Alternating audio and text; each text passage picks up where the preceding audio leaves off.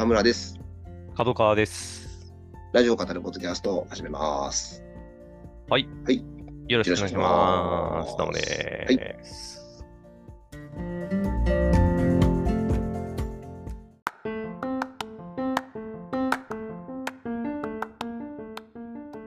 最近なかなか3人揃えない。そうですね 先週はね、お休み、久しぶりにお休みだったのでで、えーまあ、ね、収録も自体久しぶりなのと、うん。いつ以来あれですかね、3人でやってないですかね？もうね多分一月以上は経ちますね。うん誰かがいなかったりとかって感じでね。まあまあまあまあ。まああのー今回に関してはね、うん。皆さんお休みですけど、うんうん。特にあの体調不良とかそういうことではないので、ね。はい、うん。元気にしておりますが、元気いっぱいに動く予定があってとい。う。そうですね。体を動かす予定があってということで、うんうん。はい。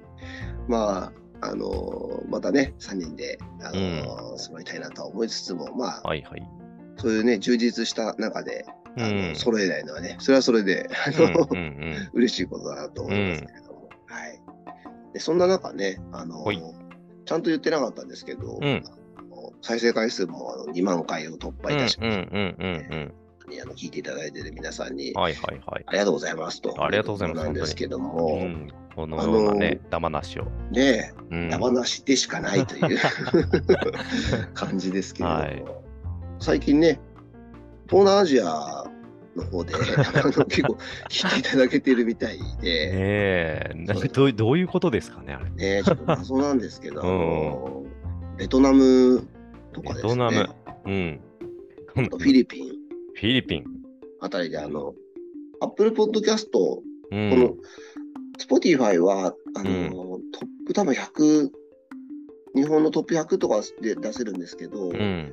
ちょっと細かいのはちょっとだ僕は出し方わからないだけなのかもしれないですけど、わかんなくて、で、アップルはなんかあのチャータブルっていうやつで、うんあのジャンルごとのそれぞれの細かい順位まで見れるようになってるんですよそうなんですね。はい、うんで、それでフィリピンとかベトナムで、ああの趣味、ホビーっていうジャンルだけの中で、本当にトップ10。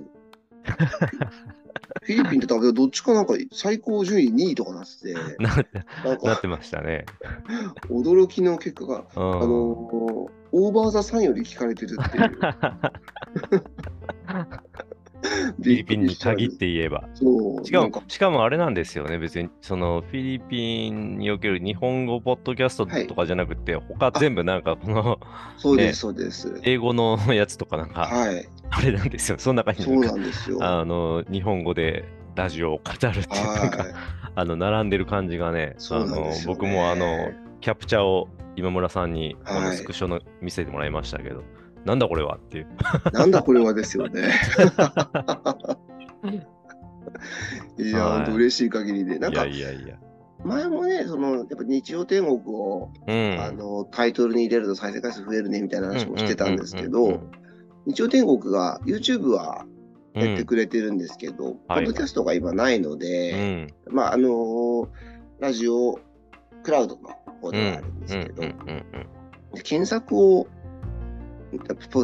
Spotify で Apple Podcast で、うん。予定があるあるかなって調べてくれて、うん。それで引っかかって聞いてくれてる人は結構いるのかなっていうのが、うんうんうんうん。海外でもあるのかもしれないですようんいやね。そうかもですね。なんかね、まあさすがにうん。現地の方が聞いてるというより、あのまああの現地在住邦人が聞い。い。てくださっているんだとは思うんですけれどもね、不思議な不思議なもんだなという。ね感じですねえ。。なんかこう、日本語恋しいというか、うんうんうんうん日本語聞きたいなーっていう時に、うんなんか少しこう、その、うん手助けじゃないですけど、なんか、うんうんうんうんあのー聞いて、少しこう、現地でね、頑張るまあね何かになってくれたりしたら、いや本当にこんなに嬉しいことはないという。もしそうだとしたら嬉しいですけどね。ね。うん。はなかなかしっかりとした番組のポッドキャストも多い中、い。うん。こういう本当にダバなし的な。話だからこそみたいなのがひょっとしてあるのかもかもししれないい。ですね。わかんないですけど。うんね、遠い国の地であの頑張ってる皆さんに何か何かこう本当ですね。ちょっとねこうんうほ。っとするひとときなのか、あの 何かをこう、ね、どういう、どういうあれなのか、本当。はいわからないんですが。はい。お届けできてるなら、嬉しいですねというところで、ねはい、ありがとうございますという。ありがとうございます。あと、あのーはいアイアイコンがね、あ、そうそうそう。はい、へいへいポッドキャストのね、はい、あの、アイコンが、今まで、あれは今村さんがなんか作ってくださそうってた。ですね、あのーフリー画像、うんはい、から持ってきた子供が路上でラジオを聞いているようなやつに、ラジオ語るポッドキャストっていうのを入れてたんですけど、はいはいはい。今回ちょっと、あの、そうですね。刷新しまして。はい。はいあの、自分で我ながらというかあれですけど、うんあの、とても素敵なあ、アイコンだったなと。ええなんか我々のね、あのーちょっとした顔を入れて、はいその下に、まあ、あの、角川今村和というふうに、はい、はい、あの、書かせてもらってる感じのね、イラスト。バージョンに切り替わりまして、ツイッターのアイコンも含めてはい。変更しておりましてですね、ちょっとあの、ひょっとしたら、慣れ慣れないというか、あの、あれっていう感じでうんうんうん。お感じいただけてる方もいるかもしれないんですけど、あの、我々もとても気に入っているはーい、アイコンになりましてですね、そうですね。気に入っていただけると嬉しいですうね。ん。うんしばらくはね、これでやっていこうと思いますので、はい。はい。あの、こちらの方も気に入っていただけたらなと。ねはい。やっぱね、あれですね、あの、ああいう感じで、ちゃんとオリジナルのアイコンが入ると、うん急にちゃんとした感出ますね。ですね。はい。中身は全く変わってないんですけど。おちゃんとしてんな、みたいな。はい。はい。いや、本当になんうかん番組感が、はい、ちゃんと出てます。出ますね。うはい。いいんですね、とっても。うん。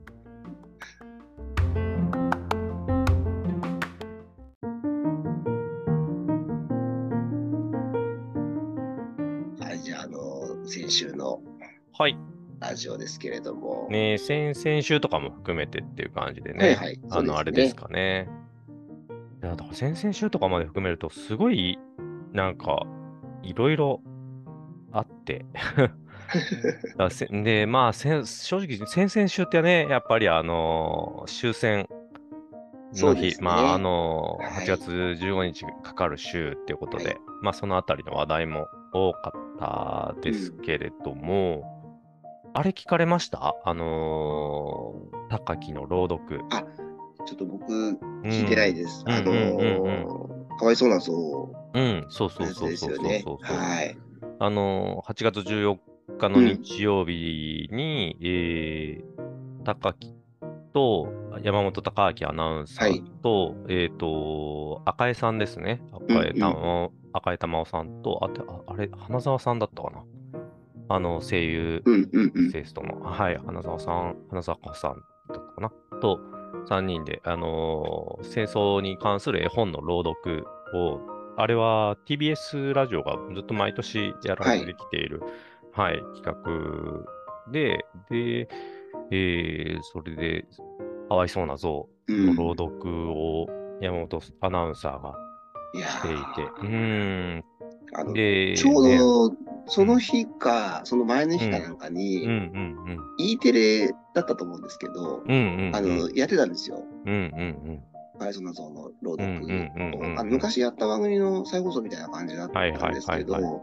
あのー仙台でだったんですけどね、そそれは。うんうんうんうん。子供たちに、あの読み聞かせをするようなメンタリだったんですけど、まあ本当にその、まあ、本来はね、うんきちんと向き合わなきゃいけないというか、あのうん。ああいうタイミングで改めてちゃんと聞くってすごく素晴らしいことだとは、あの、思っていたし、だからこそちょっとそれは見たんですけど、まあ、やっぱ改めて、もう辛すぎて、もう本当になんていうか、こう、うん。胸が、あのー締め付けられるような思いになって、ちょっとあらもうもう一回聞こうというところまでちょっとあのたどり着けなくて、自分が、あのちょっとあの聞けなかったんですけど、あの、そうなんですよね。そ、それ、でも、うん、確かに、す結構ね、8月のあの辺って結構やっぱ、その蛍の墓とかも含めて、こうんうんうんう、改めてっていうのが多いですけど、やっぱりこう、ね。うんあの、受け止めるにも精神的にね、結構、うんあの、重いものもあるのっ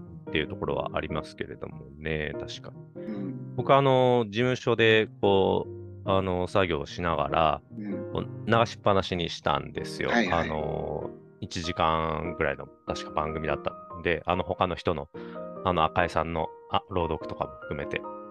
で、なんかこう、次男、あの、い今6歳の次男が、あの、こう、勉強したりしに、あの事務所に来てたんですけれども、あの、2人でこう、んいるところに流してて、まあでも次男あんま聞いてなさそうな雰囲気だったんですけど、はいはい。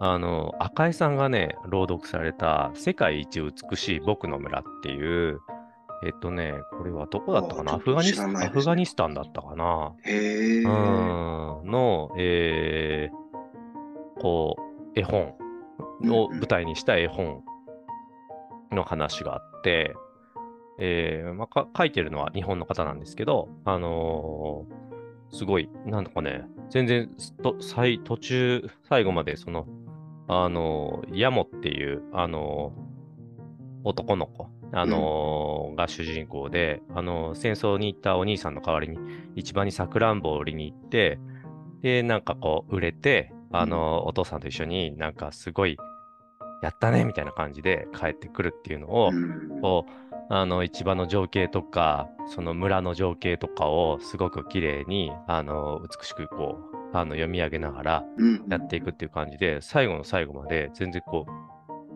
う、ないんですね、その、いわゆる戦争の話みたいな。はいまあ、あの途中、その、傷病兵というか、うんあのー戦争で怪我を負ったりとか、障害を負った人がいてみたいなところとかで、ちょっとこう、うっすらとこう、あー戦争がある日常なんだなとかっていうのは描かれたりとか、お兄さんがまあ、あの、戦争に行ってるっていうところとかは描かれるんですけど、なるほど。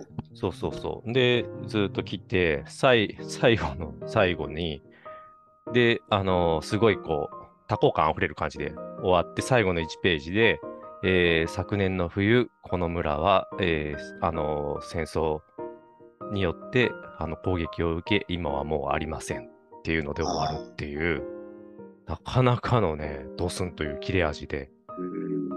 で、そ終わった時に、あの次男が、うん。あれ、怖い話だったね。そう。途中までなんかどういう、普通にこう別の話として多分展開したものが、うん。ドスンって終わって、あれ？みたいな感じになってて、うん。そうそうそう。ねーって話してたんですけど、うん。いや、なかなかの切れ味の話だったな、これもって思ったし、本で、そう、それも、いやあいいな。そうか、その、なんていうか、まあ、一つのね、あるうん、演出法というか、そう。ちゃんと日常をあのー普通に描いといてっていう、そうそうそうそうそう。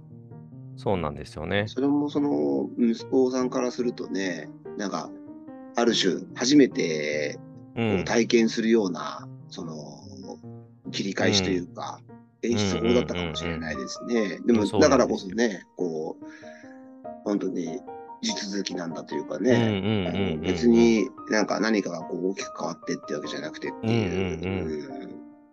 なんだったかな？えっとね、と、名前忘れちゃったな。あの、黒、黒木監督だったかなもう亡くなった、あの、戦争三部作書かれ、あの、撮られてる映画監督さんで、えーっと、その方のね、80年代後半の長崎を舞台にした映画があって、はい。で、なオオムニバス映画で、本当もうなんかずっと日常、だから、あある家では赤ちゃんが生まれそうだったり、ある家ではなんかこう、結婚の準備がされてたりとか、うん。ある家ではなんか、みたいな、なんかいろんなものがあって、で、何もないままに終わるんですけど、要はその終わる時間が、あの、原爆投下のうん。こうタイミングでエンドロールが流れ始めるっていう感じだったと思うんです。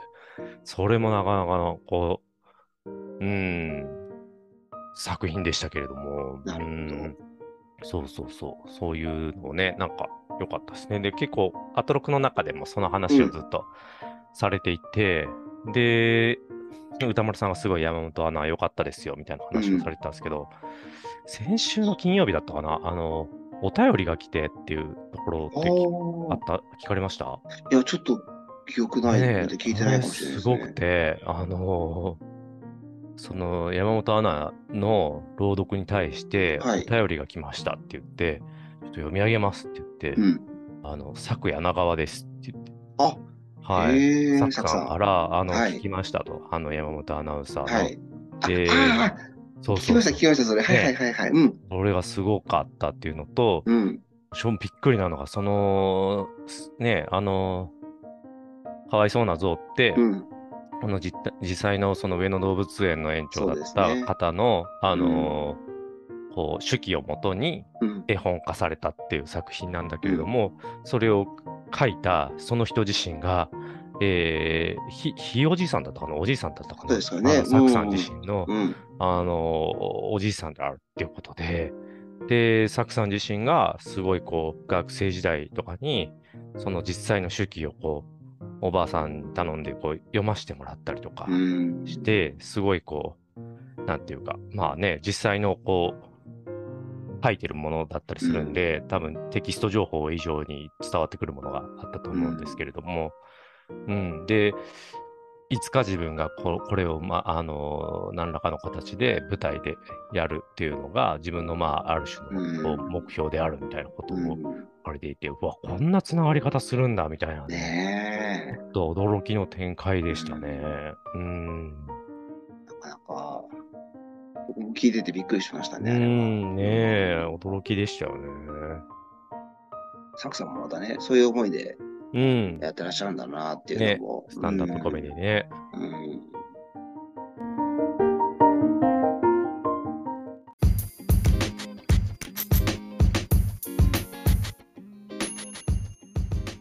先週は1週間あれでしたね。あの、U24 真夏の人生相談ということで、うん。24歳以下の皆さうんに、ん。まあ、将来の夢みたいな、なりたい職業、うん。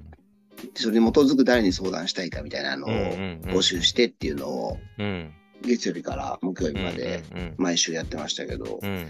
これ僕すごい面白かったですね。ああ、そうなんです。僕ね、あれ、最最新のやつしか聞けてなくて、あえっと、木曜日ってことですか？音楽音楽業界はいはい音楽業界に入りたいって言ってる中学3年生の女の子のやつは聞いて、よかったなあでもすごい、すごいいいなっていうはい感じでしたけどね。月曜日があのラジオの放送作家、うんうんうん。火曜日が美術ライタでもすごいっすね、そのなんかこう、ポイポイント感としー。いやー、て、本当に。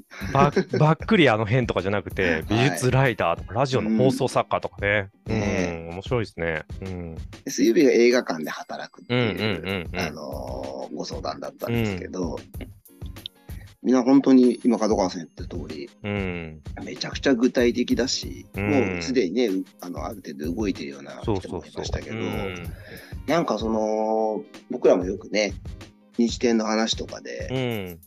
言いますけど、なんかこの、いわゆる目立つ、うん。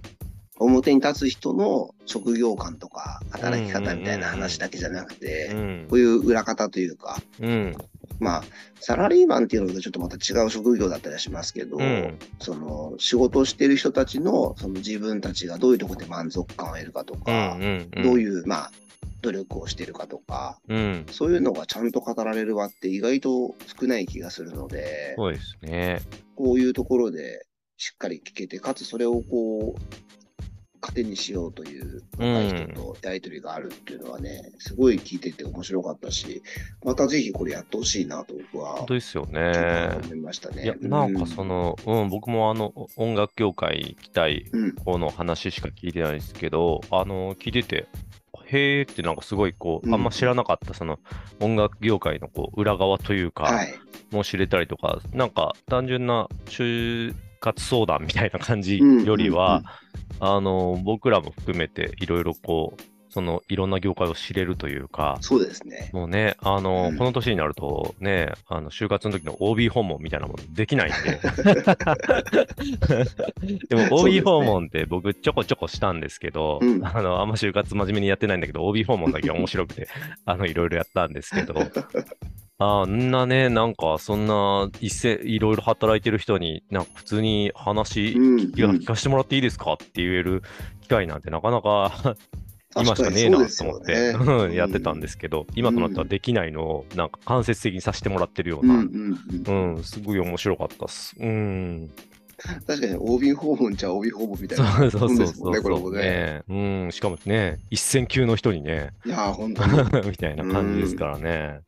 他の曜日もぜひちょっと聞いてみようかなって思いましたね。うん。音楽業界の人に関して言えば、うん。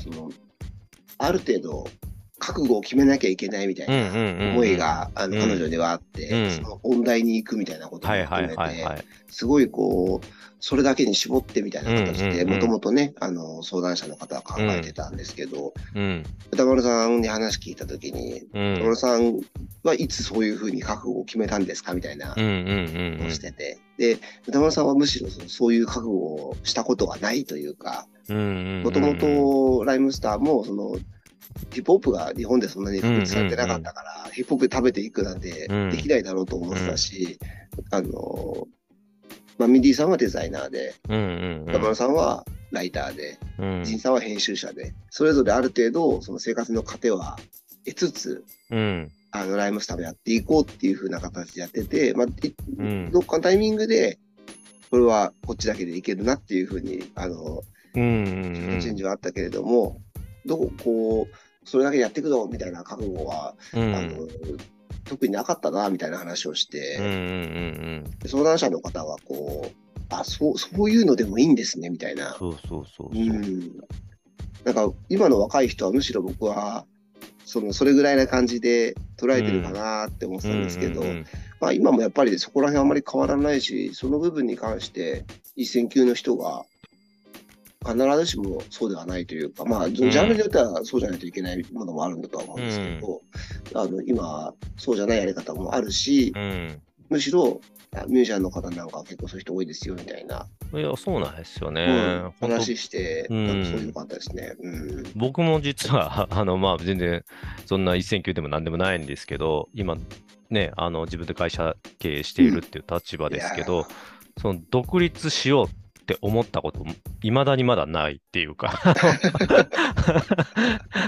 なんかね、あの、副副業するための箱として法人を作って、うん。なんかこう、まあ、ある種パラレルにこう活動してたら、あれ？こっちがメインになってたんだ。はいはい。これ、これ起業して、起業してるってことか？みたいな。途中で、ふと気づくみたいな、なんか。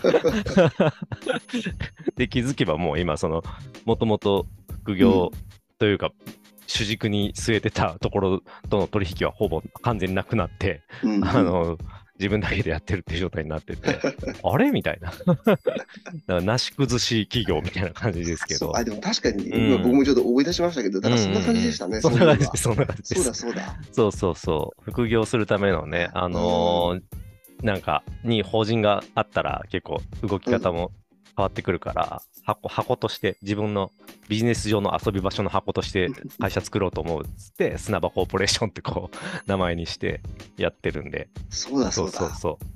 ここにもいた。そうそうそう。遊び場所をね、サブでちょっと作ろうと思ったら遊び場所が仕事場所になっちゃって。はいはいはいはい。いや、すごい。ねやっぱね、ややってみるって大事だと思うんですよね。うんうんうんうんねうん。本当そうだと思いますね。並行してでもやってたら、うんそっちの方がうまくいくっていうのはね全然ある話である。と思いますね。やっぱまずは作ってみて、送ってくださいねみたいな話をね、うんね目標の相談取ってた、うんあ。の音楽プロデューサーの富田さんもね、おっしゃってましたけど。うんいやでも、あの子中学生じゃないですか。はい。よくあんなちゃんとし、ねえ、30分のコーナー喋れるなって思って本、当に。すごいなって思いましたね。なんかツイッターで書いてる人いましたけど、うん。なんか、ちゃんと知ってる人すぎるみたいな、みんな。もっとボンクラなリスナーいないのかみたいな人いましたけど、まあた多分いるんだと思いますがいるんだと思いますが。ただ、まあ、うんもちろんね、その番組としてっていうのを考えると、うん。ああいうしっかりした方がね、うんうん選ばれたんだとは思いますけど、皆さんね、本当にいやー、自分が中高生だった頃とかね、うん。ほんとまあね、具体的になり、なんか目指すものも特になかったし、うんなんか、みん。な喋れなかったなって、本当。本当そうですよね。思いますよね。若いね、方が出る企画の時、うんいつもね、思いますけれど、思いますね。あの、ティーンウェーブスの時とかもね、あ本当に皆さん、しっかりした思い持ってて、ーうん。すごですかね、でも今の子たちも、そういうなんか、喋ったりするのに慣れてるんですかね。いやー、それもすごいね、ああいうの聞いてるとそう思っちゃいますけどね。まあ、で、どうなんでしょうね。うんうんこの間、全然これもうダ話になっちゃうんですけど、うん。この間なんか、あのーうちの妻とうん車運転してる時にフラッと話してたんですけど、うん昔って自分の声をテープとかで聞いて、ああれ、はいこんな声ってびっくりするってはいはいはい、あはい。ったじゃないですか。ありました。はい。で、まあなんか、繰り返し繰り返し今ね、あのテレビ会議とかも含めて、なんかこう、間接的に自分の声聞くことって増えて、なんかそんなにびっそこまでびっくりするって感じではなくなってきてるけど、それこそなんかスマホで動画撮ってパッと見るとかが、すごいもう日常的にずっとこう、うん物心つく前からある世代って、うんあれにびっくりするって感覚って、多分確実に僕らより少ない気がする。ね。あんま聞かないんですよ、そういう話。うんあれ自分の声ってこれみたいななんか確かに聞かない。そう。うん。あの子供からあんま聞いたことなくて、うんそうそうそう。そのなんかね、ああいう自分の声を間接的に聞くこっぱずかしさってあったじゃないですか。なんかありました。すごいありました。ねうん。すごいよく聞きましたね。そういう話を。ねうんそれあるあるとしてなんかすごいよく確かに聞かあね、聞きましたよね。そうなんですよね。なんかそこってこう、体制がそういう部分とかにも含めていろんなところについてるのかなっていうことはね、思いましたよね。自分を観察客観視する機会がすごくそうですね。こう、うん、スマホ時代で動画撮り放題みたいになってね増えたんじゃないやっぱ、早いってことなんですかね。す、すごく初期段階でそういう機会があるから。うんうんうんねあるんだと思いますね。僕らの場合確かに、まあ、それこそ小学、早くても小学校高学うんうん年とか、うんうん。中学生とかなってからそれをする機会があっそうて、そうそうそう。で、えってなるっていう。えってなるって。ねえ、誰喋ってんのこれ？みたいな。嘘でしょ？こんみたな。風に聞こえてんだみたいな。そう。んそうだそうだ。確かにさ、あそれ聞かないですね、そういうね。う、あんまね、まあ少なからずあるんだと思うんですけど、うん多分僕らほどのギョッとしたみたいな、なんか、うんいう体験として残ってない気がするんだよな。確かにね。ううんん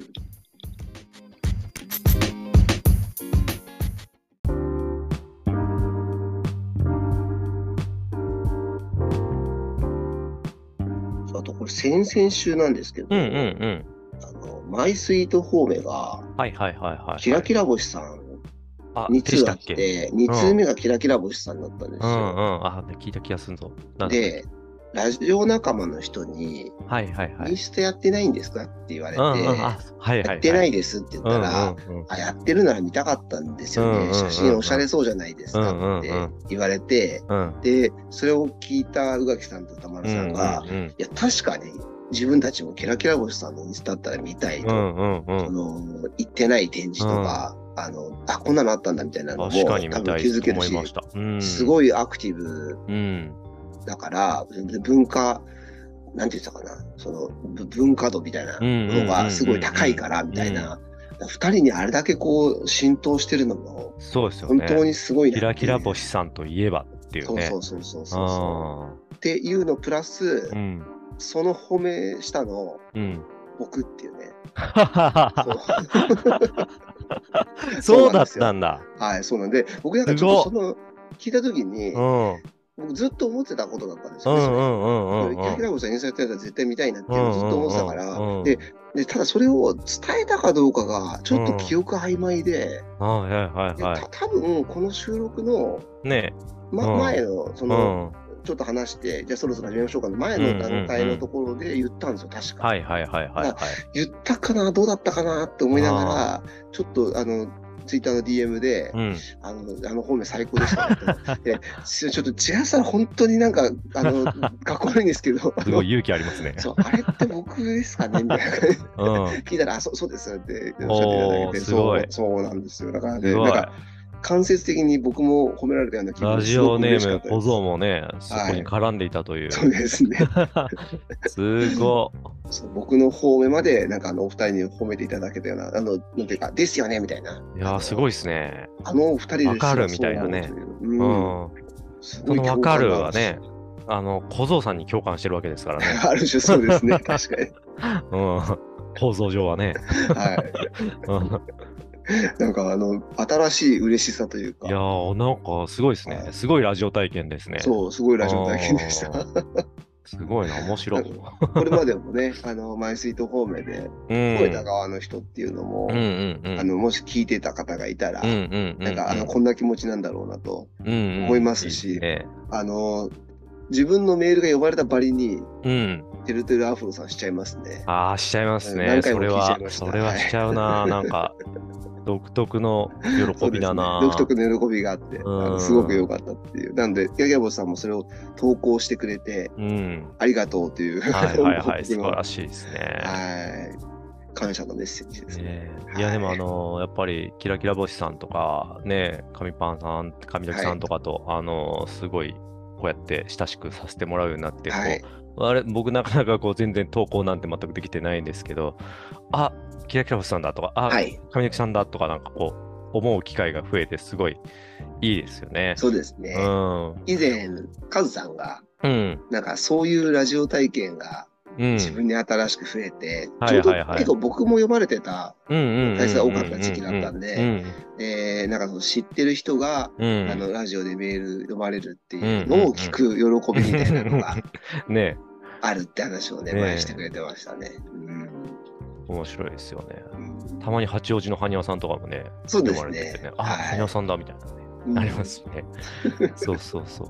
この間、あのね、あとね、YouTube チャンネルで、ブラックホールってあるんですよ。あのー、ヨシキさんと、はい、うん、あのー、テサホークさんと、柳下喜一郎さんの、そうそう、ブラックホールで、なんだったかな、あれ、ノープって今度、あの、ジョーダン・ピールの最新作の、なんかこう、について、ままだ、まだ、あのー、見る前に、なんかこう、アーダ・コーダ、ジョーダン・ピールをこう、おさらいするみたいな感じの2時間配信みたいなところで、あの、これ、神時さんからメール来てますみたいな感じで、あの、来てて、多分あれもね、神時さんが送送ってるんだと思うんですけど、うわ、いろんなとこ、いろんなとこ出てくるなと思って。そっちにも送ってるんだ。すごい。すごいなって思って。面白い。さすがですね。うん。わ、出てきたと思って。びっくりしますね。びっくりします。うん。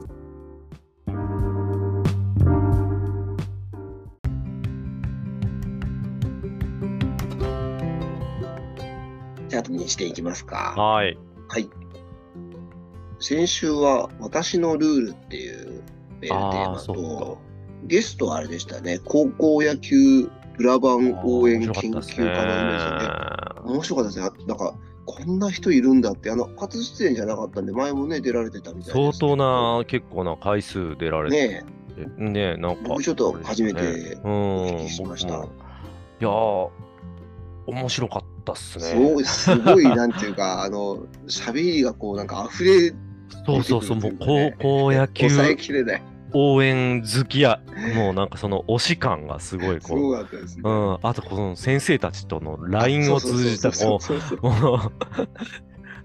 ちゃんと聞こ、ね、ちゃんと音大丈夫？みたいな。あ、バッチリですよ。みたいな。と、リアルタイムでこう、ね、音チェック。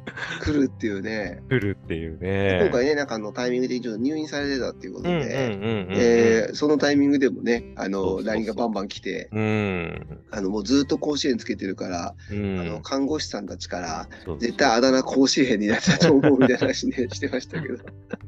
まさかそれがね、仕事になってる人だとは思わないでしょうから、しかもその、こう、野球の方じゃなく応援の方であるっていうのはね。いや、僕面白かったのは、あの、てててててててててててて、あれが、あれがあの、天理が最初にこう、使い始めたとか、なんかあの、あの辺の系譜？はい。うん。がね。意外とね、その、ちょっと言い方あれですけど、あのパクっていくというかね、こう流行っていく流れみたいなのがね、あるっていうね。うん全然このなんかずっと聞いたことはあるけど、うん、っていう曲の曲名をが言われていてあそうか曲名ってあるんだよなみたいな、ねうん、当たり前ですけどね。ててててててててやつって言っちゃいますもんね。そうそうそうそう面白かったですね。あとね、あの、今年は結構、うち、長男が野球やってることもあって、あの、うんうん、夏ずっとこう結構甲子園あの見てたりとかしたんですけれども、ね、実際、あ大阪桐蔭のこの音楽、あれじゃんと思って、13人の、鎌倉殿の13人じゃん。ああ、うんね、今年それ多かったって言ってましたね。ううんんねそうそうそう。やっぱあれ上がるんすよね。超どす黒い、どす黒い物語ああ。ねえねえ。うん。あとあの、応援、あの、友情応援っていう制度があるって話も僕は初めて聞いて、すごくびっくりしましたね。ななるほどなって感じですよね。ね、あの、決勝まで行ったね、下関国際は、うん。大阪の高校がサポートしてて、で、大阪は地方大会でね、うんブラバンの応援が禁止されてうんて。だからむしろ、そこが、甲子園がいきなり披露の場になるし。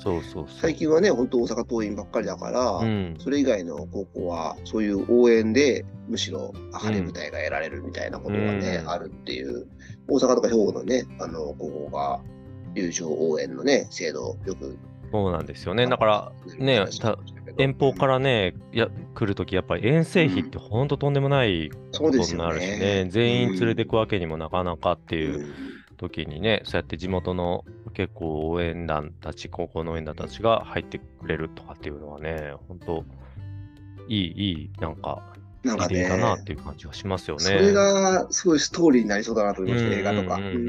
なんかめちゃくちゃいい物語が、うん、その中にきっとあるんだろうなっていう。ううんそれこそね、あの、大阪桐蔭なんか本当に全国ツアーみたいだって言ってましたね。そう、大阪桐蔭のブラバンがね、ずっとこう、いろいろ回ってやられててね、安住さんも言ってましたけど、本当になんかプロフェッショナルというかな、ねうん。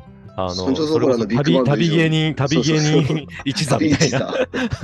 旅 感じっておっしゃってましたけど、ねあ、それちょっと聞いてみたいな、みたいな思いますね。あれ、あれ僕ちょっとよく、どういうふうにしてるのかよくわかんなかったんですけど、うん。それはその大阪桐蔭が野球部として、うん。いろんなところに遠征しててっていう、それについてってるってことなんですかね？それといやもブラバンだけで行ってるブラバンで行ってるんじゃないですか？あー。ブラバンの活動ですよね。あれは野球部と関係ないし、練習試合とかだったらあのそうまあ確か、にブラバンは関やんないですもんね。そうか、じゃあその野球部とは全然関係なく、ブラバ野球部とかブラえ吹奏楽部としてあのー大阪桐蔭の吹奏楽部の活動っていうことですよね。すごいですうね。ん。そうなんだ。いや野球ー、も強いし、ブラバンもすごいし。本当ですよ。もう、すごいことになってますね、大阪桐蔭、本当にうん。えあと投稿のう方でもん。ね、あの、うん私のルールっていうので、うんうんこう、ホテルとかに泊まるときに、うんうん。まずソーラン節を踊るみたいなのになりましたね。うん。はいはいはいはい。あれね。霊感のあるあれめっちゃ、めっちゃ面白かったね。も森塩、森塩するよりずっと聞くみたいなねそ。うそう、森塩以上の効果があるっていう。自分は霊感ないから全然わかんないけど、楽しいからやってる習慣になっちゃったんでねすごいなぁいやでもなんか空気感変わるのはすごいわかりますね。変わるだろうなって気がしますね。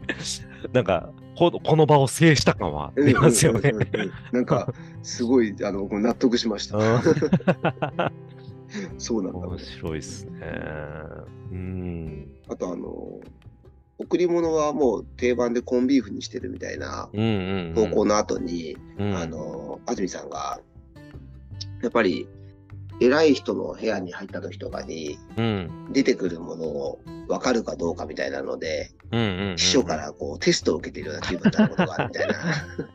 話をしてて。出、ましたね。で。なんかこれはなんとかですねとか、もしく、はここだとこれが有名なとこですけど、あこういうのもあるんですね。とか、そういうのを言えるかどうかで、うん。その秘書さんの態度が変わるみたいな。第一段階あの人のテスト。は分かる人だみたいな、分かる人だみたいな。すごい緊張するんですよね。あで、なんかか、たまに釜かけて、ーうん。これお茶変えましたねみたいな。いやいつものですけど、みたいな。あれみたいな。下掃除したからかなみたいな人。そうちょっと敏感に感じちゃったかなみたいなね。時もあるみたいなね。うん。そんなこと、そんな、まあね、だから、あの、もう、気づかなくなっちゃいますけどね、TBS の本当もうトップ5とかに、普通にはい。アナウンスとかじゃなく、あうん。の経営層のうん。方ですからね、超幹部ですからね、よく考えたら、そうですね。あのはい方は。そういう色々なやりとりもね、ね。特徴待遇として。そうですよね。うん。いや、その話も面白かったし、なんか、あー。安住さん、始まる前に全部メール読んで、うんうん。その、どういう話をしようかっていうのを準備してからうんうんうん生放送のそうだって言ってましたけど、うん、ああいうのもちゃんとそのね、コンビーフのメールをじゃあこれをもう、その後にこういう話しようっていうのをね、うんあらかじめ頭でこう、整理されてるんだろうなとか、うん。あの、想像しちゃって、改めてすげえなっていうう。んうんうんうん。必ずしもメールの面白さ単体というよりは、うんそのそこから自分が、そうですよね、うんどういう流れ持っていけるかみたいなのも考えて、あの選ばれてるところそうですよね。ねメール、ね、本当ディスディスクジョッキー的な、メールジョッキー的なつなぎとかをね、本当 考にえながらねって感じですよね。うーん。すごい流れも含めてめちゃくちゃ。面白い。さすがですよね。超面白かったな。うん